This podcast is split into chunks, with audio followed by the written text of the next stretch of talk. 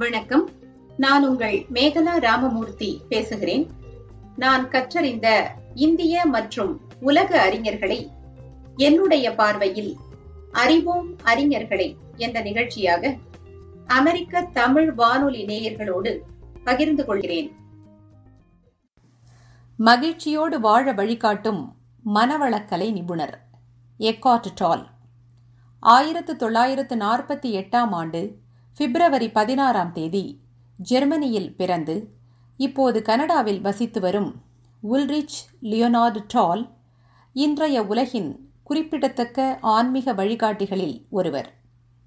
இவரை ஆன்மீக வழிகாட்டி என்பதை விடவும் மனித மனத்தை வளப்படுத்தி வாழ்க்கையை செம்மைப்படுத்த உதவும் மனவளக்கலை நிபுணர் என்று அழைப்பது பொருத்தமாக இருக்கும். இவருடைய பேச்சுக்களிலும் எழுத்துக்களிலும் ஜென் புத்திசம் சூஃபியிசம் ஹிந்துயிசம் மற்றும் பைபிள் போன்றவற்றின் சிறந்த சிந்தனைகள் இடம்பெற்றிருந்தாலும் இச்சிந்தனைகளை இவர் மதம் பரப்பும் நோக்கில் பயன்படுத்தாமல் வாழ்வுக்கு உதவும் நற்கருத்துக்கள் அவை என்ற அடிப்படையிலேயே பயன்படுத்தியிருப்பது எவ்வித மத அடையாளமும் அற்ற மனவளக்கலை நிபுணராக மேற்குலக மக்களிடம் இவரை அடையாளப்படுத்தியிருக்கின்றது. தம்முடைய ஆன்மீக ஆசான்களாக கௌதம புத்தர் ரமண மகரிஷி ஜித்து கிருஷ்ணமூர்த்தி மற்றும் ரூமி ஆகியோரை குறிப்பிடுகின்றார் எக்காட் டால். டாலின் இளமைக்கால வாழ்வை ஆராய்ந்தால் நான் தென்றலை தீண்டியதில்லை. ஆனால் தீயை தாண்டியிருக்கிறேன் என்ற பராசக்தி வசனம்தான் நம் நினைவுக்கு வரும். அந்த அளவுக்கு அவருடைய இளமை காலம் துயர் நிறைந்ததாக இருந்திருக்கின்றது. ஜெர்மனியில் அவர் கழித்த குழந்தை பருவ நாட்களில் அவருடைய தாய்க்கும் தந்தைக்கும் இடையே நடந்த சண்டைகளையும் அதைத் தொடர்ந்து அவர்களிடையே ஏற்பட்ட மன முறிவையும் காணக்கூடிய அவல நிலை அவருக்கு வாய்த்திருக்கின்றது. தம் பதிமூன்று வயதில் தந்தையோடு ஸ்பெயினுக்கு சென்றிருக்கிறார் டால். தந்தை அவரை கல்வி கற்க அவர் பொருத்தாத நிலையில் தாமாகவே முயன்று இலக்கியம் வானியல் பிற மொழிகள் ஆகியவற்றை வீட்டிலிருந்தபடியே கற்றிருக்கிறார். தம் பதினைந்தாவது வயதில் ஜெர்மனியின் ஆன்மீக சிந்தனையாளரான போயின் ராவின் புத்தகங்களை வாசிக்கத் தொடங்கிய டால் அவற்றில் ஆழ்ந்து போனார். பத்தொன்பது வயதில் இங்கிலாந்துக்கு சென்ற அவர் அங்கிருந்த மொழி பாடங்கள் நடத்துகின்ற லண்டன் ஸ்கூல் ஃபார் லாங்குவேஜ் ஸ்டடீஸில் ஸ்பானிஷ் மற்றும் ஜெர்மானிய மொழிகளை பயிற்றுவிக்கும் ஆசிரியராக மூன்று ஆண்டுகள் பணியாற்றினார். அப்போது அச்சமும் மன அழுத்தமும் அவரை கடுமையாக தாக்கவே தம் எதிர்கால வாழ்வு குறித்த கவலையில் அவர் ஆழ்ந்திருக்கின்றார். மனத்தை திசை திருப்ப லண்டன் பல்கலைக்கழகத்தில் தத்துவம் உளவியல் இலக்கியம் உள்ளிட்ட பாடப்பிரிவில் சேர்ந்து பயின்று பட்டம் பெற்றார். முதுகலை படிப்பை கேம்பிரிட்ஜ் பல்கலைக்கழகத்தில் தொடர அவருக்கு அரசின் உதவித்தொகை கிடைத்தும் அதனை தொடராது பாதியிலேயே கைவிட்டிருக்கின்றார். தம்முடைய இருபத்து ஒன்பதாவது வயதில் மீண்டும் கடுமையான மன அழுத்த நோய்க்கு ஆளாகி துயருற்று கொண்டிருந்த போது எதிர்பாராத விதமாக கிடைத்த அக விழிப்பால் தம் வாழ்வின் துன்ப நினைவுகளிலிருந்து மீண்டிருக்கின்றார் அவர். மறுநாள் முதலே தம் வாழ்வு அமைதி பூங்காவாக தோற்றமளித்தது என்று கூறி நம்மை அதிசயிக்க வைக்கின்றார். அதனைத் தொடர்ந்து வந்த காலங்களில் தியானத்திலும் அகத்தாய்வு பயிற்சிகளிலும் அவர் ஈடுபடத் தொடங்கவே அவரை பைத்தியக்காரன் என்று முத்திரை குத்தி பகடி செய்திருக்கின்றது அவருடைய குடும்பம். அதை பொருட்படுத்தாத அவர் அங்கிருந்த புத்த மடத்திலும் லண்டன் ஹித் எனப்படும் பரந்த புல்வெளி பிரதேசத்திலுமாக தம் வாழ்க்கையை கழித்திருக்கிறார். அந்த காலகட்டத்தில் உல்ரிச் என்ற தம்முடைய முதற் பெயரை எக்காட் என்று அவர் மாற்றிக்கொண்டிருக்கின்றார் மெய்ஸ்டர் எகார்ட் எனும் ஜெர்மானிய தத்துவ அறிஞருக்கு சிறப்பு சேர்க்கும் வகையில் இதனை அவர் செய்திருக்கின்றார் என்று அறிகிறோம். அது முதல் உல்ரிச் டால் எக்காட் டால் ஆனார். அகத்தாய்வு பயிற்சிகளால் அவர் அடைந்த மனவளத்தை அறிந்த கேம்பிரிட்ஜ் பல்கலைக்கழக மாணாக்கர் பலர் மனநல ஆலோசனைகள் வேண்டி அவரிடம் வரத் தொடங்கினர். டாலின் புகழ் அமெரிக்காவிலும் பரவவே அங்கும் சொற்பொழிவுகள் வழங்க அடிக்கடி சென்று வரலானார். சில ஆண்டுகளுக்கு பிறகு தம்முடைய இருப்பிடத்தை கனடாவில் உள்ள வான்கூவர் நகருக்கு நிரந்தரமாக அவர் மாற்றினார். தம்முடைய வருங்கால மனைவியான கிம் எங்கை அவர் சந்தித்ததும் அங்கேதான். மனிதர்கள் அந்தந்த நொடிக்கான வாழ்வை மேற்கொள்ள வேண்டியதன் அவசியத்தை வலியுறுத்தும் வகையில் எக்காட் டால் எழுதி ஆயிரத்து தொள்ளாயிரத்து தொன்னூற்று ஏழில் வெளிவந்த the power of now a guide to spiritual enlightenment என்ற நூலும் பொருளை துரத்தி கொண்டு ஓடாமலேயே பொருள் புதிந்த வாழ்க்கையையும் புத்துலகையும் படைக்கலாம் என்பதை விளக்கும் வகையில் அவர் எழுதி இரண்டாயிரத்து ஐந்தில் வெளியான a new earth awakening to your life's purpose என்ற நூலும் மிகவும் புகழ் வாய்ந்தவை. த பவர் ஆஃப் நவ் புத்தகத்தை படித்த பிரபல தொலைக்காட்சி தொடர் நடத்துனரும் தயாரிப்பாளருமான ஓப்ரா வின்ஃப்ரே எக்கார்ட் டாலை தன்னுடைய தொலைக்காட்சி நிகழ்ச்சியில் அறிமுகப்படுத்தி அவருடைய த பவர் ஆஃப் நவ் நூலை அனைவரும் படித்து பயன்பெற வேண்டும் என்று பரிந்துரைக்க டால் ஒரே நாளில் உலகறிந்த மனவளக்கலை நிபுணரானார். இந்நூல் அரேபிய மொழி உட்பட உலகின் முப்பத்து மூன்று மொழிகளில் மொழிபெயர்க்கப்பட்டுள்ளது என்பது குறிப்பிடத்தக்கது.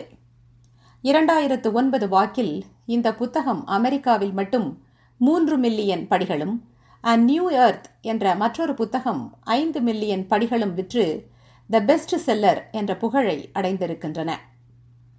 டாலின் புகழ்பெற்ற நூல்களான த பவர் ஆஃப் நவ்விலிருந்தும் அ நியூ எர்த்திலிருந்தும் சில செய்திகளை நாம் அறிந்து கொள்வது பயனுள்ளதாக இருக்கும் என கருதுகிறேன். த பவர் ஆஃப் நவ் புத்தகத்தின் தொடக்கத்தில் தம்முடைய கடந்த கால கசப்பான அனுபவங்களை ஒளிவு மறைவின்றி விவரிக்கும் டால்.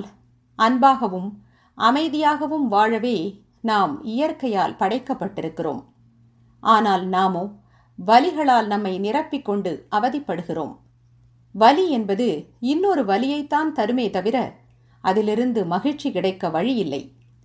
அதனால் வலி தரும் கடந்த கால அனுபவங்களையே மனிதர்கள் அசை போட்டுக் கொண்டிருப்பது எவ்வகையிலும் அவர்களுக்கு மகிழ்ச்சியையோ மன நிம்மதியையோ தர முடியாது. அவற்றை தூக்கிச் சுமப்பதிலும் பயனில்லை என்கிறார். அதுபோல் எதிர்காலத்தில் என்ன நடக்குமோ என்றெண்ணி கலங்குவதும் எவ்வித நன்மையையும் தரப்போவதில்லை. எனவே கடந்து போன கசந்த காலத்தையும் புதிரான எதிர்காலத்தையும் எண்ணி கலக்கமும் குழப்பமும் அடைவதை விட்டு மனிதர்களே நிகழ்காலத்துக்கு வாருங்கள். கடந்து செல்லும் நொடிகள் எவையும் திரும்பி வரப்போவதில்லை என்பதை உணர்ந்து இந்த நொடிக்கான வாழ்வை வாழுங்கள் என்று குறிப்பிடும் டால் எனக்கு நானேதான் பிரச்சனையாகி வருகிறேன். I have become a problem to myself என்று கத்தோலிக்க மத போதகரான புனித அகஸ்டின் சொன்ன வாசகத்தை கோடிட்டு காட்டுகிறார். இச்செய்தி தீதும் நன்றும் பிறர் தர வாரா என்ற புறநானூற்று புலவன் கணியன் பூங்குன்றனின் மணிமொழியை நம் நினைவுக்கு கொண்டு வருகின்றது. நாம் என்பது நம்முடைய பெயரோ பதவியோ பொருளோ புகழோ நாம் சேர்த்திருக்கும் சொத்தோ அல்ல. இவையெல்லாம் நம்முடைய அகந்தையால் இவைதாம் நாம் என்று தவறாக நாம் அடையாளப்படுத்திக் கொள்பவையே என்று தெரிவிக்கும் டால் இலக்குகளை உருவாக்கி அவற்றை அடைவது குறித்தே சிந்திப்பதும் அவற்றை அடைந்தால்தான் வாழ்வில் வெற்றி என்று நினைப்பதும் துன்பத்தை தரும். எனவே அதனை நிறுத்துங்கள். அதற்கு மாறாக இந்த நொடியில் உங்கள் வாழ்க்கை நீங்கள் தேர்ந்தெடுத்த வாழ்க்கை எவ்வாறு இருக்கிறதோ அதனை ஏற்றுக்கொண்டு வாழ பழகுங்கள். விழிப்புணர்வு உடையதாகவும் அதே சமயம் அவசியமில்லா எண்ணங்கள் அற்றதாகவும் உங்களின் இப்போதைய பொழுது அமையட்டும். முதுமை என்பது நம்முடைய புற உடலுக்குத்தானே அன்றி அக உடலுக்கு இல்லை. அகத்தினை மேம்படுத்தும் மனவள பயிற்சிகளால் முதுமையை தள்ளி போடவும் நம் நோய் எதிர்ப்பு ஆற்றலை மேம்படுத்தவும் முடியும் என்கிறார். ஞானம் பெறுதல் என்பது நம் எண்ணங்களை மேம்படுத்துவதும் நாம் யார் என்பது குறித்த தெளிவான விழிப்புணர்வை அடைவதுமே ஆகும். அது ஏதோ பகுத்தறிவுக்கு புறம்பான விந்தை செயலன்று என்கிறார். டாலின் கருத்துக்கள் பலவும் நம் தமிழகத்து சித்தர்கள் போதித்த ஆன்மீக கருத்துக்களுக்கு மிகவும் ஒத்த வகையில் இருக்க காண்கிறேன். தமிழகத்தின் முதல் சித்தரான திருமூலர் உடலை பேணவும் நோய் நொடியின்றி வாழவும் யோகாசன பயிற்சிகள் தியானம் உள்ளிட்ட எட்டு வகையான வாழ்வியல் முறைகளை முன்வைக்கிறார். இதனையே அட்டாங்க யோகம் என்கிறது திருமந்திரம். எக்காட் டால் திருமந்திரத்தை கற்கக்கூடிய வாய்ப்பினை பெற்றிருந்தால் நிச்சயம் திருமூலரையும் தம்முடைய ஆசான்களின் வரிசையில் சேர்த்திருப்பார் என்றே தோன்றுகிறது.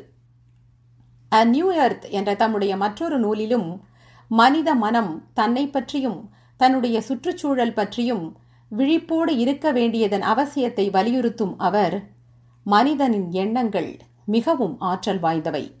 மனநோய்களையும் உடல் நோய்களையும் குணப்படுத்துவதில் எண்ணங்கள் இன்றியமையாத பங்கு வகிக்கின்றன என்று உறுதிபட தெரிவிக்கின்றார். நம்முடைய மகிழ்ச்சிக்கும் மகிழ்ச்சியின்மைக்கும் நம்முடைய எண்ணங்கள்தாம் காரணமே அன்றி சூழ்நிலைகள் அல்ல என்கிறார். தன்னை ஒருவன் சுய பரிசோதனை செய்து செம்மைப்படுத்திக் கொள்வதன் மூலமும் தனக்கென்று போலியாக எந்த பிம்பத்தையும் உருவாக்கிக் கொள்ளாமல் இயல்பாக இருப்பதன் மூலமும் நல்ல மாற்றங்களையும் மகிழ்ச்சியையும் தன்னுடைய சொந்த வாழ்விலும் சமுதாயத்திலும் ஏற்படுத்த முடியும் என்பது டாலின் அசைக்க முடியாத நம்பிக்கை. இந்த நூலின் இறுதி பகுதியான புத்துலகம் என்பதில் முத்தாய்ப்பாக அவர் சொல்லும் செய்தி இதுதான். நாம் சாதாரண மனிதர்கள்தாம் ஆனால் நம்முடைய எண்ணங்களாலும் அவற்றின் வெளிப்பாடான செயல்களாலும் ஓர் அசாதாரணமான புத்துலகை நம்மால் படைக்க முடியும் என்பதே. நகைச்சுவை உணர்வும் மிகுந்தவர் எக்காட் டால் என்பதை அவருடைய மேடை பொழிவுகள் நிரூபிக்கின்றன. இன்றைய டிஜிட்டல் உலகத்து கண்டுபிடிப்பான கைபேசி குறித்து கருத்து தெரிவிக்கும் டால் தொலைபேசிகள் பயனுள்ளவைதாம். ஆனால் இன்றைய கைக்கு அடக்கமான கைபேசிகளோ நம்மை ஏவும் முதலாளிகள் ஆகிவிட்டன. நாமோ அவை சொல்வதை கேட்கும் அடிமைகளாகிவிட்டோம். அவற்றால் வசியம் செய்யப்பட்டுவிட்ட நாம் அடுத்து என்ன நிகழும் என்ற காத்திருப்போடு அவற்றையே வெறித்து பார்த்து கொண்டிருக்கிறோம். நம்முடைய இச்செயல் கிரேக்க புராணங்களில் வரும் ஆண் அழகனான நார்சிசஸ் நீர் நிலையில் தெரிந்த தன் அழகிய தோற்றத்தைக் கண்டு அதிலேயே லயித்து போன செயலுக்கு ஒப்பானது. அதுதான் உலகத்தின் முதல் செல்ஃபி என்று கூட கூறலாம். கைபேசிகளின் உதவியால் சமூக வலைத்தளங்களில் புதிய புதிய தொடர்புகளை நாம் உண்டாக்கிக் கொள்கிறோம்.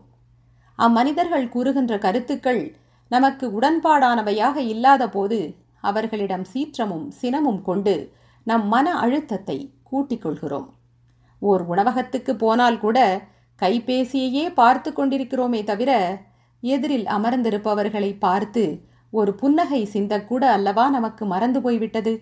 என்று கேட்கிறார். அமெரிக்காவின் மத்திய மேற்கு மாநிலங்களைச் சேர்ந்த ஒன்பது நடுநிலை பள்ளிகளில் மேற்கொள்ளப்பட்ட ஆய்வுகளில் தொன்னூற்று நான்கு விழுக்காடு ஆசிரியர்கள் மன அழுத்தத்தில் இருக்கிறார்கள் என்பதை கண்டறிந்து வெளியிட்டிருக்கிறது பள்ளிகளின் உளவியலை ஆராயும் அறிவியல் இதழான ஜேர்னல் ஆஃப் ஸ்கூல் சைக்காலஜி இதற்கெல்லாம் தீர்வு மனிதர்கள் தம் மனத்தில் தோன்றும் எதிர்மறை எண்ணங்களை அகற்றி நேரிய எண்ணங்களால் மனத்தை நிறைப்பதே.